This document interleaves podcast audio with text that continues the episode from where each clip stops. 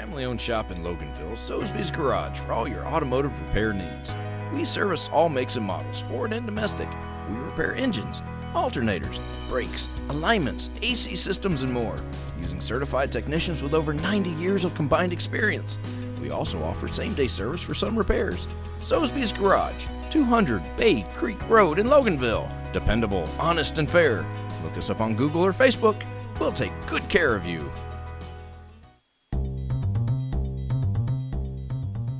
Broadcasting live from the Subaru of Gwinnett studio inside the Sonesta Gwinnett Place Atlanta Hotel. It's time for Case in Point, presented by Paradigm Security Services. We are the cornerstone of security in the Southeast. Hey, everybody, welcome. I'm Rick Strawn, President of Paradigm Security Services, and welcome once again to Case in Point, presented by the same Paradigm Security Services. We're excited to be with you today on Business Radio X, and we're coming to you from the Subaru of Gwinnett studio located in the beautiful Sonesta Gwinnett Place Atlanta Hotel and here in Duluth, Georgia. I want you to be sure, please, and hit that subscribe button. If you're listening on any of your podcast programs, platforms, please hit that subscribe button for me. Each week, we plan to feature businesses and people in the Atlanta area, especially those people and businesses that serve Gwinnett County. While all businesses have security concerns, not all are about physical security, and we will touch on that in all related aspects to security as we go through the course of each show. My guest today, I'm very happy to have Miss Erica McCurdy. She is a candidate for the State House in District 95. And I just love sitting here and looking at a beautiful redhead across from me, and it just uh, warms my heart. but not only that, you're a beautiful person inside, and you know, well, thank you. One of the things, because we know each other, one of the things that I'd like to do, my first question I always ask people, who is Erica McCurdy? For people that don't know or just don't know that much about you, just know kind of who you are. Where'd you come from? What got you where you are? What do you do? Um, why do you want to do something like run for a political seat? That's a great question, and it's so much fun to be here. So thank you for having me. Let me make sure I say that first. And um, yes, so for those who don't know me, um, I'm a native Atlantan. So I've been around for a minute, and I grew up um, just outside of Gwinnett County in Sandy Springs, one of um, seven blended family. Kind of interesting. So we had a super fun growing up.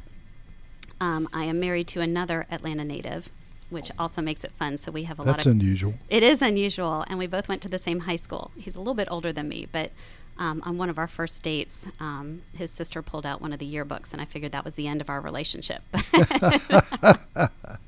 but somehow we survived that embarrassing moment. Um, so um, I have three children, and um, they were educated in uh, Gwinnett County. They are one is in law school, one's in med school, and one is Wow. at Furman University, and she's a pilot. So um, Now that's interesting. it is pretty cool. So you can see my retirement plan in action. but um, so I, I feel like I'm pretty well set up there. But a little bit about my background. So I started off in telecommunications. And um, when I left telecom to raise my family, I just didn't do real well sitting down. I'm a businesswoman at heart. And I left to start a pretty cool company called Georgia Sanitation. hmm A lot of people around the area are familiar with that company. And um, so we started it with just one truck, and I hung on the back of the um, truck, tipping cans, doing anything that was necessary to grow that company, which we ended up selling in 2006. Um, I've done a lot of different things after that, and currently have my own consulting company that helps both executives um, and our first responders, um, something I'm very proud of. Um, most of my clients right now come through an organization called the SEAL Future Foundation. So I have um, a large number of our Navy SEALs that Terrific. I work with, um, very passionate about our veterans and help them as they're retiring and figuring out what's next. Well, you know that working with first responders, I know that's that is, is a true passion with you, uh, and as a first responder, prior first responder, I can tell you we appreciate it very much. Well, thank you. I do want to answer that other question that you asked me, though, because you asked me, why would I do this? Exactly. Why would somebody who has a career, who has a great job, and I have to tell you, I think I have the coolest job on the planet. I, am sort of sitting here with you thinking you have a pretty cool job too. So. but, um, you know, I wake up every day and feel like my clients are my family and love them. But um, in the last election, um, the seat that had been held for a long time by a conservative um, was lost by just a handful of votes. And I felt like our district needed somebody who was deeply, deeply committed to our local community. Um, someone who woke up every single day thinking about the people who were living right around her, who was spending their time getting to know them, serving them, thinking how to make things better, um, who had the time, willingness, and, and need, true need, to devote themselves to the people.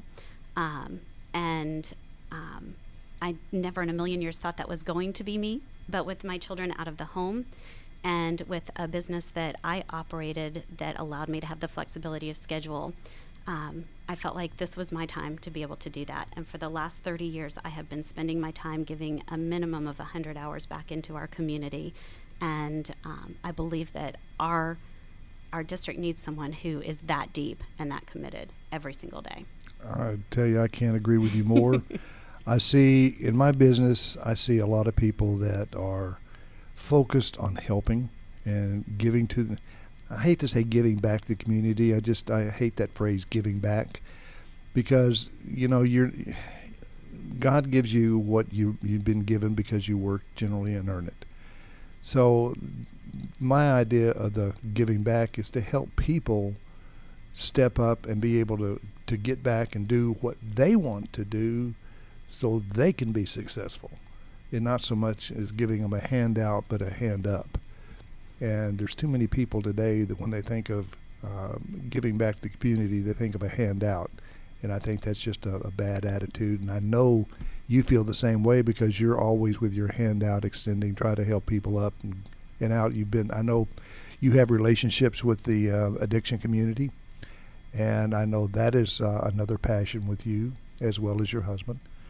And so there's always uh, that that part of your life that is involved with helping other people. That that's what it's all about is is helping other people. For sure, and you know when we talk about that and we talk about serving, um, I make no mistake. I'm not talking about wow, here comes another. Um, you know, country club mom volunteer who exactly. thinks that she wants to do something.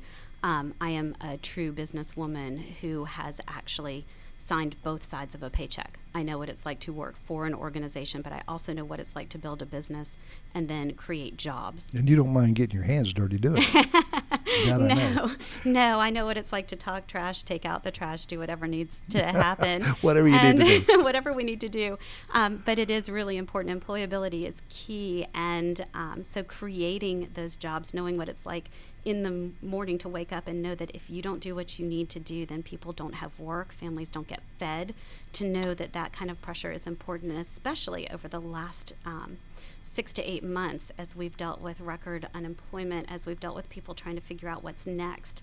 The idea of having somebody who represents our community, who understands how important it is that we do this right as we rebuild, and who's had experience trying to help people both in their own business and now as a profession, understand that employability environment is really critical. Well, I saw an interesting take from uh, the uh, Biden's thing on the politic level that said that uh, they're the camp saying that for the first time that uh, the unemployment is higher now than when he took office. This type of stuff.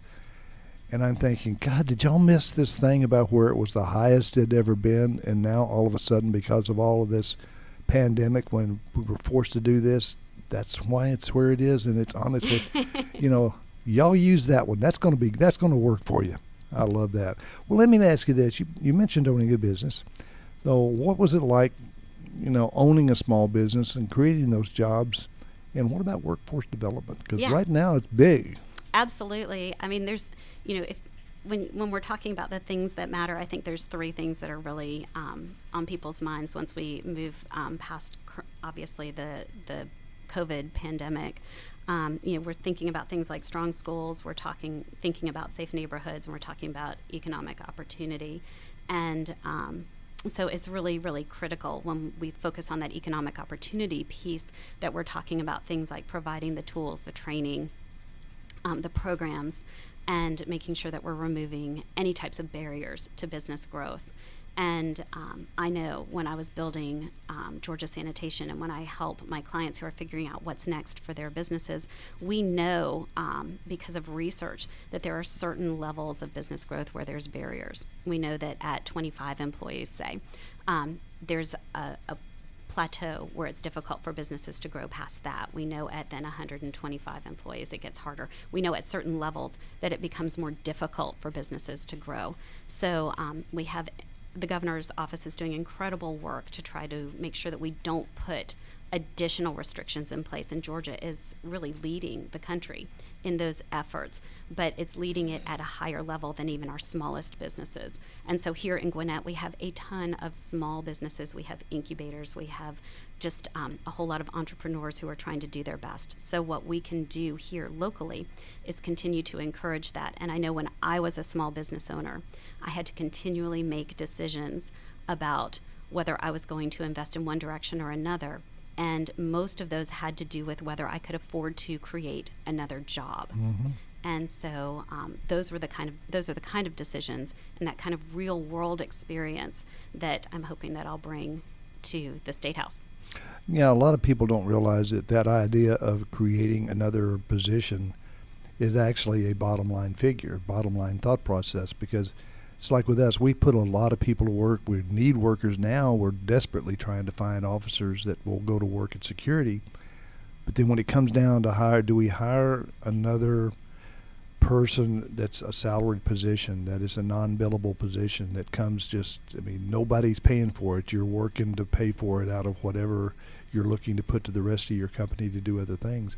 A lot of people don't realize that that's the big part of business is how do I hire somebody that I can't bill for? I could just pay. What kind of value are they going to bring me? So it's an interesting process that you have to go through as a business person. My wife and I do that uh, on a daily basis, just about right now, because we're at that point of needing to do different things, and as we're growing and doing it. So, well, you know, we, you talk about we have more in common than differences. we do. What do you mean by that? And sure. who is we? Yeah. So, um, and I say that constantly. So, um, there, it, it means a couple of things. Number one, um, as a person, I've always struggled with this idea that decisions are binary, that you have to be one thing or another, that it's either X or Y, that it's, um, you know, that that you have to be pro this or pro that. Um, t- life is just not like that. Things typically are more gray, and you can support one thing and support another thing. So you can believe that we can do better socially, but you can also support our law enforcement. That's a really good example of that. Um, I had at one point gone through and um, had one of um, the members of what I call Team McCurdy um, so um, go through and try to figure out how many decisions does a state representative make in a a session you know, during the year and um, not just how many votes, but how many different decisions does a state representative have to make? And you know, of course, we're not talking about like, oh, I order lunch or something, no, but just how many exactly. different kinds of decisions. And it's over 2,600 decisions. That's a lot of different decisions. I'm surprised it's that few. if you're really working. Well, yes, for sure. But um, you know, and I'm sure that there's lots of little ones that don't get recorded. But I just wanted to try to get an idea of how many decisions was I being asked to make on behalf of the constituents in my district. And as I thought about that, and I thought about the fact that um, during a campaign, you actually narrow that down to maybe three or four different um, issues or topics. And then on those, everybody tries to make those binary.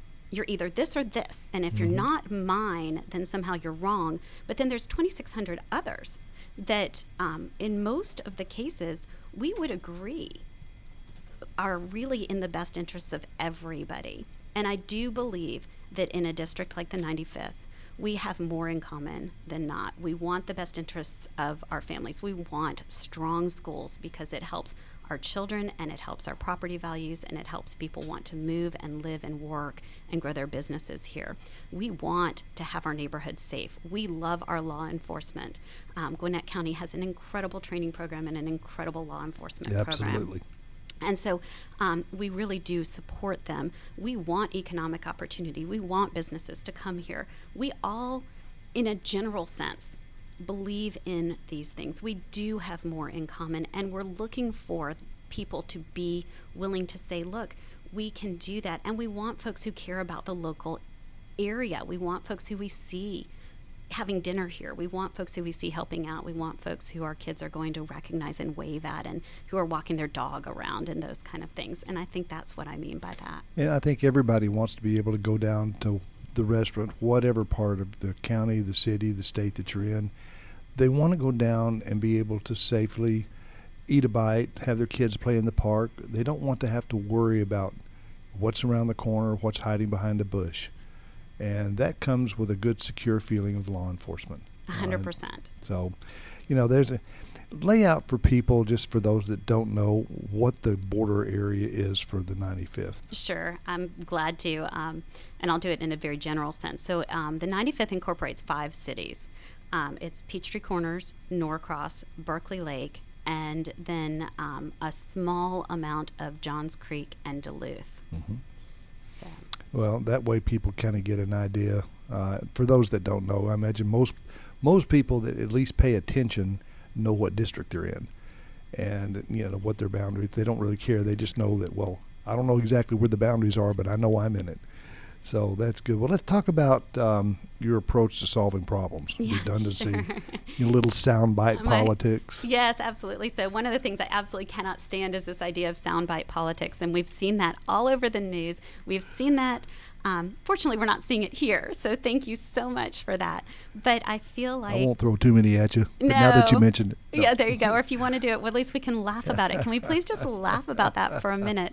Because I will tell you that's one of the things that drives me crazy, almost as crazy as this idea of having to choose a side instead of really digging into an issue and figuring out what people are trying to trying to, decide. play around and get one of those gotcha things. I know it make it does make me crazy. So um, what I've seen a lot of, and I've seen a whole lot of it this year, because leading up to an election year, especially a big controversial election year, people are continually trying to push people into corners and try to uh, force a decision. But every time there is a decision to be made, and this is what I've done, I've been sitting on boards for a long time, um, at least 20, 25 years. I've been on at least one board of directors or another. Is that when you make a decision, um, you've got to think about first of all why you're making that decision, and you have to think about you know questions like who is benefiting from this decision? Is there a personal motivation at stake? Yeah, consequences. Yeah, um, because a lot of times things come up and it sounds really good until you start to dig into it. and It's like, so is there really a need for this decision to be made, or is there already something in place to solve this? And that goes back to our businesses. A lot of times we don't need additional regulation, something already exists. Um, I also like to think a lot about who's being left out of a decision. And um, you know, this is something that has really appealed to a lot of my moderate supporters. Is this idea that if we look at a decision that's being made, have we inadvertently left out a group that really needed to be included, or will this decision hurt a group of people? Um, I love that I, that thought because sometimes something can sound like a great idea that will help a group of people, but in the long run will actually end up hurting them, and we need to think about that long-term benefit. Those unintended consequences. Absolutely. And I've seen that happen time and time again, where something that we think fixes a problem today actually long, ends up with a long term social or financial hurt to a particular group of people. Um, another thing is are we solving a single situation or are we really solving a long term problem?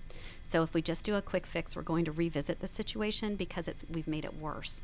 So I love to look at that as well and make sure we're just not putting a band-aid. Are we fixing something because we've put a change of verbiage in a bill or are we really actually fixing something? So these are the kind of questions that I go through and I go through this not just politically, but in everything that I do, whether it's a business decision or a board decision or even with our family we think about these things before we do something. It's funny you said that band aid because I was thinking exactly the same thing. Do you heal something or you just slap a band aid on it and the next thing you know it gets infected because it's unintended? You really didn't do anything.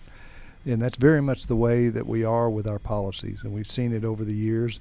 We've seen a lot of stuff coming off the books that were totally unnecessary uh, with regulations and stuff that have actually spent a lot of time hurting the U.S. in growth and in and it doesn't hurt in the environment and everything else, but a lot of the regulations just kill kill business, and we've seen a lot of that come back, and I think we're going to have a, an awesome future four years. Uh, that's just my personal opinion. Well, we can solve a lot of problems if we think about it up front. It's much harder to undo a mess than it is to um, take a little bit of time and think about it on the front end. oh, absolutely, and it doesn't really take that much thought to really say, "Whoops, we let, let's give it a little more thought." Yes. Um, Gwinnett County is probably the most, well, I don't even say probably, it is the most diverse county in the state of Georgia. We are, they say, what it's going to look like 20 years from now in the United States. Gwinnett, we're already there and we're learning how to interact with it, deal with it, promote it, and grow with it. Uh, so when it comes to social engagement, diversity, and living local here in this area, give us your thoughts and your Yeah, views. sure. I, first of all, I think it's super cool.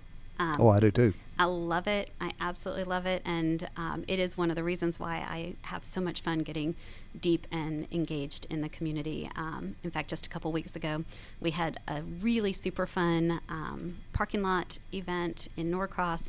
We had um, local folks from the Hispanic community come and make homemade street tacos.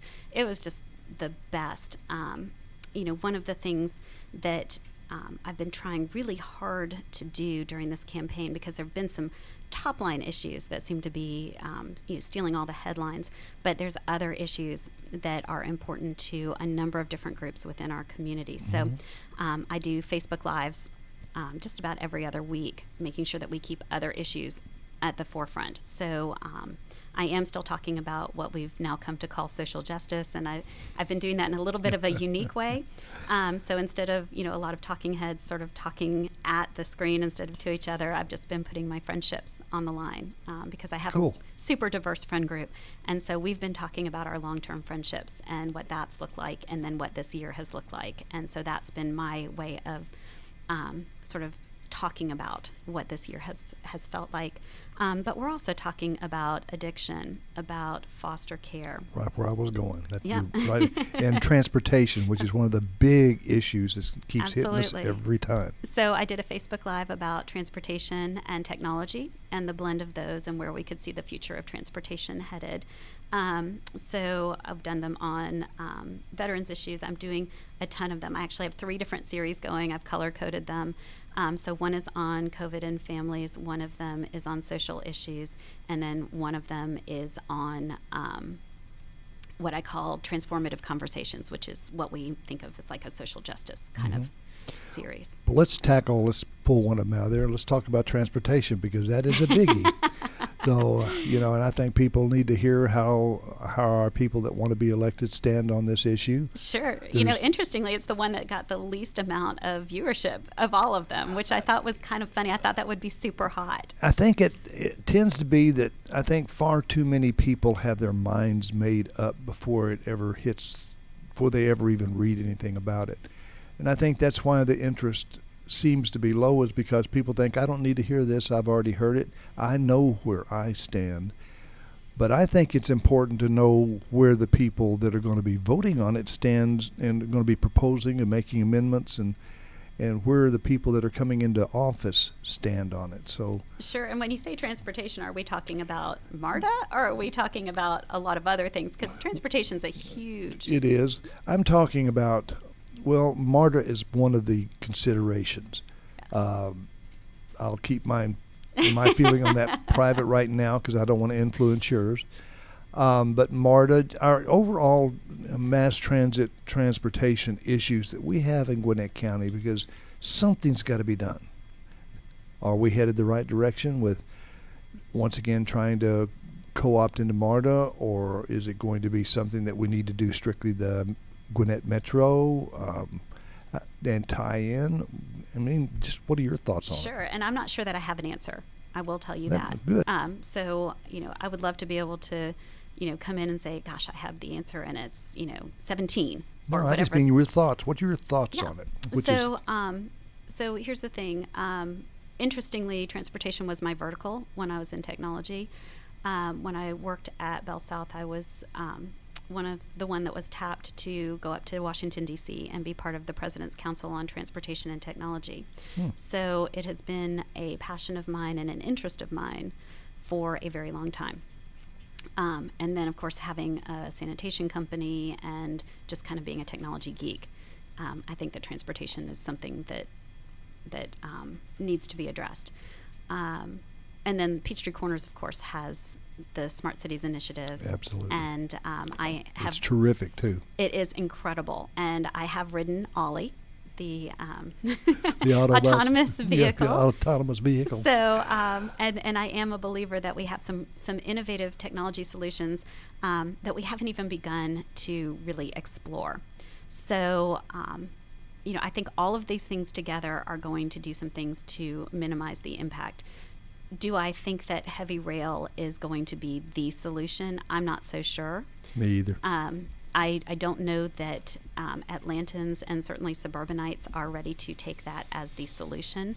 Uh, when I worked at Bell South, I rode MARTA because um, there was a stop in the basement of my building. I worked in the tower downtown. Um, so, you know, I, I have had direct experience with that, and um, I'm just not so sure that that is what the average um, person wants to do for their commute. However, I do think that there are some potentially some light rail solutions that may be smart. I think we have only just begun to understand what the smart lanes, what smart traffic lights, what um, the integration of um, even smart stop signs and the technologies in our vehicles can do.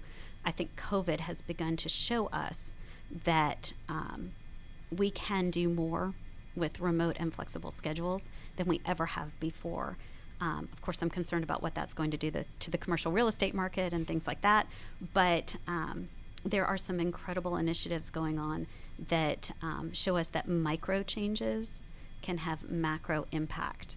Yeah, So good way of putting it. that's that is where I believe we're going to start seeing some things that are going to really revolutionize what what traffic's yeah, and, going to and look heavy like. rail is so expensive. It is very Uh, expensive. There's just, there are so many things that you can do outside of heavy rail that I'm you know my view is it's kind of I'm I'm not real thrilled about the idea of heavy rail. Uh, you're talking about a short distance. You're talking about a short amount, and you're talking about tremendous expense. Absolutely. Well, we were, um, you know, back in the day when I did go down there, Atlanta was just not set up from an infrastructure standpoint the way some of our other um, great cities were. So, you Mm-hmm. know, we want to compare us to a New York, a Chicago, a Paris, some of the cities that have an incredible grid-like structure with their we're metro. And we, we don't have that infrastructure. We just have basically the T set Mhm. up. And so, um, without that infrastructure to go back, it's, you know, honestly, as I think about it, um, it's right back to when I talked about making a good decision on the front end. Not that it wasn't a good decision, but when we c- talk about making a decision, let's say on a bill um, passage, you have to think about the long term impact. Um, had we set up our infrastructure in a grid like pattern in Atlanta, you may have gotten a very different answer from me on what I thought about that. Let's move over to. I know you're big on sporting education. Gwinnett has absolutely the best education system I've ever seen. So, talk to us a little bit about your thoughts on educating, maybe getting these kids back to school. yeah, so let's let's talk about education. I want you to know that um, I'm an incredible supporter of our educators and administrators. My mother was an educator. Um, I am a dork who loves school. So um, I have friends who are educators. Um, if you follow me on Facebook at all, you will know. I love it when my grandkids are in school. so there you go. Um, you know, there there's a, there are some things that that we know, no matter which side of this you sit on, um, we know that children thrive when they can be together. Um, we know that um, our teachers and our administrators are doing everything they can to make the very best decisions that they can in a in a really difficult situation. Um, so um, I do believe in supporting our educators and our administrators instead of accusing them or um, coming at them or attacking them. I think those are poor ways to handle the situation. One of the things that I did um, right before school went in, in fact, was to gather the community together and just say, you know, here's two things that I think we can agree. Number one, this is a really, really difficult decision for everyone to make. And number two, prayer helps. So, can we take just a few hours of our time come together and stop arguing and just let's support our teachers, our administrators, and our students and our families. Um, and we had, um, I'll probably get in trouble for this because I think you're only supposed to have 50, but over 100 people started showing up on the soccer field. Just call it a riot. So, We're all right. Yeah. we had so many people show up. It was oh, excuse really, me, a, a, a, protest. It was really pretty incredible. Um, I, I put politics aside. This was nonpartisan. It was just something that was really important to do. Um, you know, um, I would say this was in direct counterpoint to to what um, my opponent chose to do at that moment, um, and you, we just need to support them. Do I think that in the long run it will be in the best interest of everyone to get everybody back in school? I do. Do I trust that the people who know more than I do about this are making the very best decisions they can under what I would think are virtually impossible situations? Absolutely. And that's why we've entrusted them to make these decisions. So I have to support them. Well, good for you. Um, and I and I agree. They're making. I've got uh, my son-in-law is a teacher at Collins Hill, and you know I've got a lot of friends in the education field, and they're they're working hard to try to make it safe. Uh, there's a lot of different views about it, but most of them think you know there's too many people that are just playing this and complaining and worrying too much that you know I don't have to do anything. He says I've got a plastic around my desk; they can't even get to me. Yeah, I'm um, just I'm kind of interested. There's there's a school of thought when I um, worked at North Point um, that I was taught. It was um, I was told at one point to surround yourself with good people and then exactly. listen to them. And it was the second point that mattered. You could surround yourself with the best people, but if you refuse to listen to them, then it does you no good. And um, so I do my best to listen to them and I feel like that's what Gwinnett's trying to do. That's what I like about our current president. He does surround himself with a lot of people, and even though people talk about it a lot, he does listen, and he just doesn't listen. And he listens to everybody. And then he, but he, big difference between now and in the past is he actually makes a decision based on what his decision is. So we'll, we'll move away from there. Um, I could talk with you about so many things, but I want to take a step away from your running for a minute. Sure. I want to get off the political ball field, and I want to talk about one of the passions that you have. And you've got coming up uh, an event. I do. That is close to my heart as well. Pure passion and, not politics. And it's perfect timing for it. It's September the 11th. Absolutely. Tell us about what's going on in Peachtree Corners Town Center and the Veterans Monument. Yeah, so let's talk about that for a minute. Um, put politics aside, cover up the tag. Um, so, yeah, I work with veterans, I work with first responders. Um, it is a huge passion of mine. Um, 19 years ago, we had something happen that we swore we would never forget, mm-hmm. and that were that was the events of September 11th. Um, because of COVID, I'm sure for a number of different reasons, in Peachtree Corners there was not a specific um, event planned.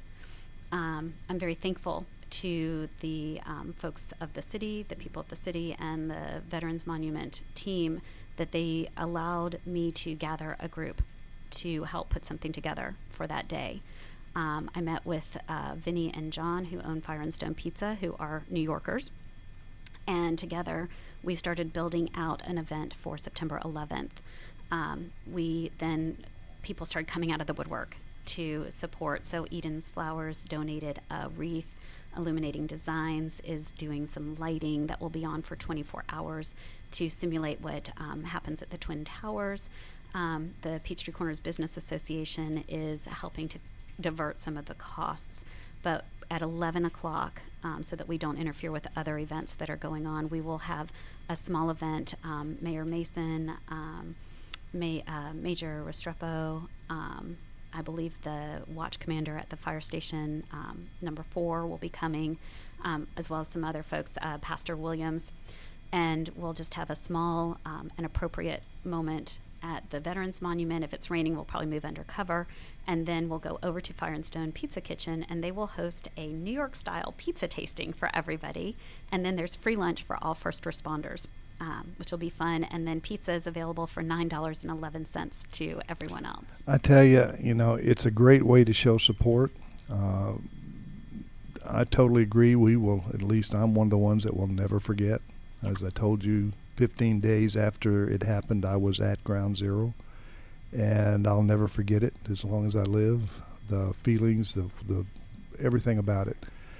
But it is something that's great. I know you're a big sponsor of our first responders. Absolutely. And I think this is great. September the 11th, 2020, at 11 a.m., Peachtree Corners Town Center, Veterans Monument. Uh, and if you are a first responder, you haven't heard of this, if you have the opportunity, please show up over there because uh, it's going to be a great event. And it's just a showing of appreciation for you and what all you do. Absolutely. And lunch is on the house for all first responders. Um, one of the things that we will never forget is that when that happened, the people who were running to that building were our first responders. And for that, um, I am and we are truly thankful.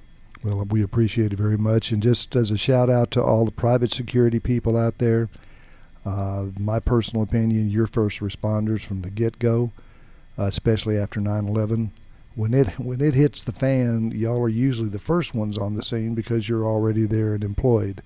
So uh, you are first responders in my heart, in my mind, and still working on that classification. So I want to thank you very much again Thank for you. being here. It's been my pleasure. Been a fantastic conversation. I hope people understand a little bit about who you are and what you are and what you think and, and where you stand. well, thanks. You know, I tell my clients all the time that someone's favorite thing to talk about is themselves. So I guess this was sort of fun. I got to talk about me. Well, we get on here and talk about garbage. Next time, let's do that. We'll talk trash. we'll talk trash. There you go. Well, thank you for joining us on Case in Point, presented by Paradigm Security Services. Remember, you can join us live every Wednesday at 11:30 in the morning, or you can listen to our show anytime you want, including this one, by going to businessradiox.com, clicking on the Gwinnett Studio, and then click on Case in Point. Please let your friends know, your family know uh, about uh, clicking on that, going to Case in Point. And if you would, don't forget to hit that subscribe button for me. Join us next week at 11:30 when we will talk with our business leaders about their businesses and related security issues in today's world. Thanks again to my guest, Miss Erica McCurdy. Uh, again, candidate for the Georgia 95th, and my my producer Mike. And again, remember, I'm Rick Strawn, and at Paradigm Security Services, we cover more than just your assets.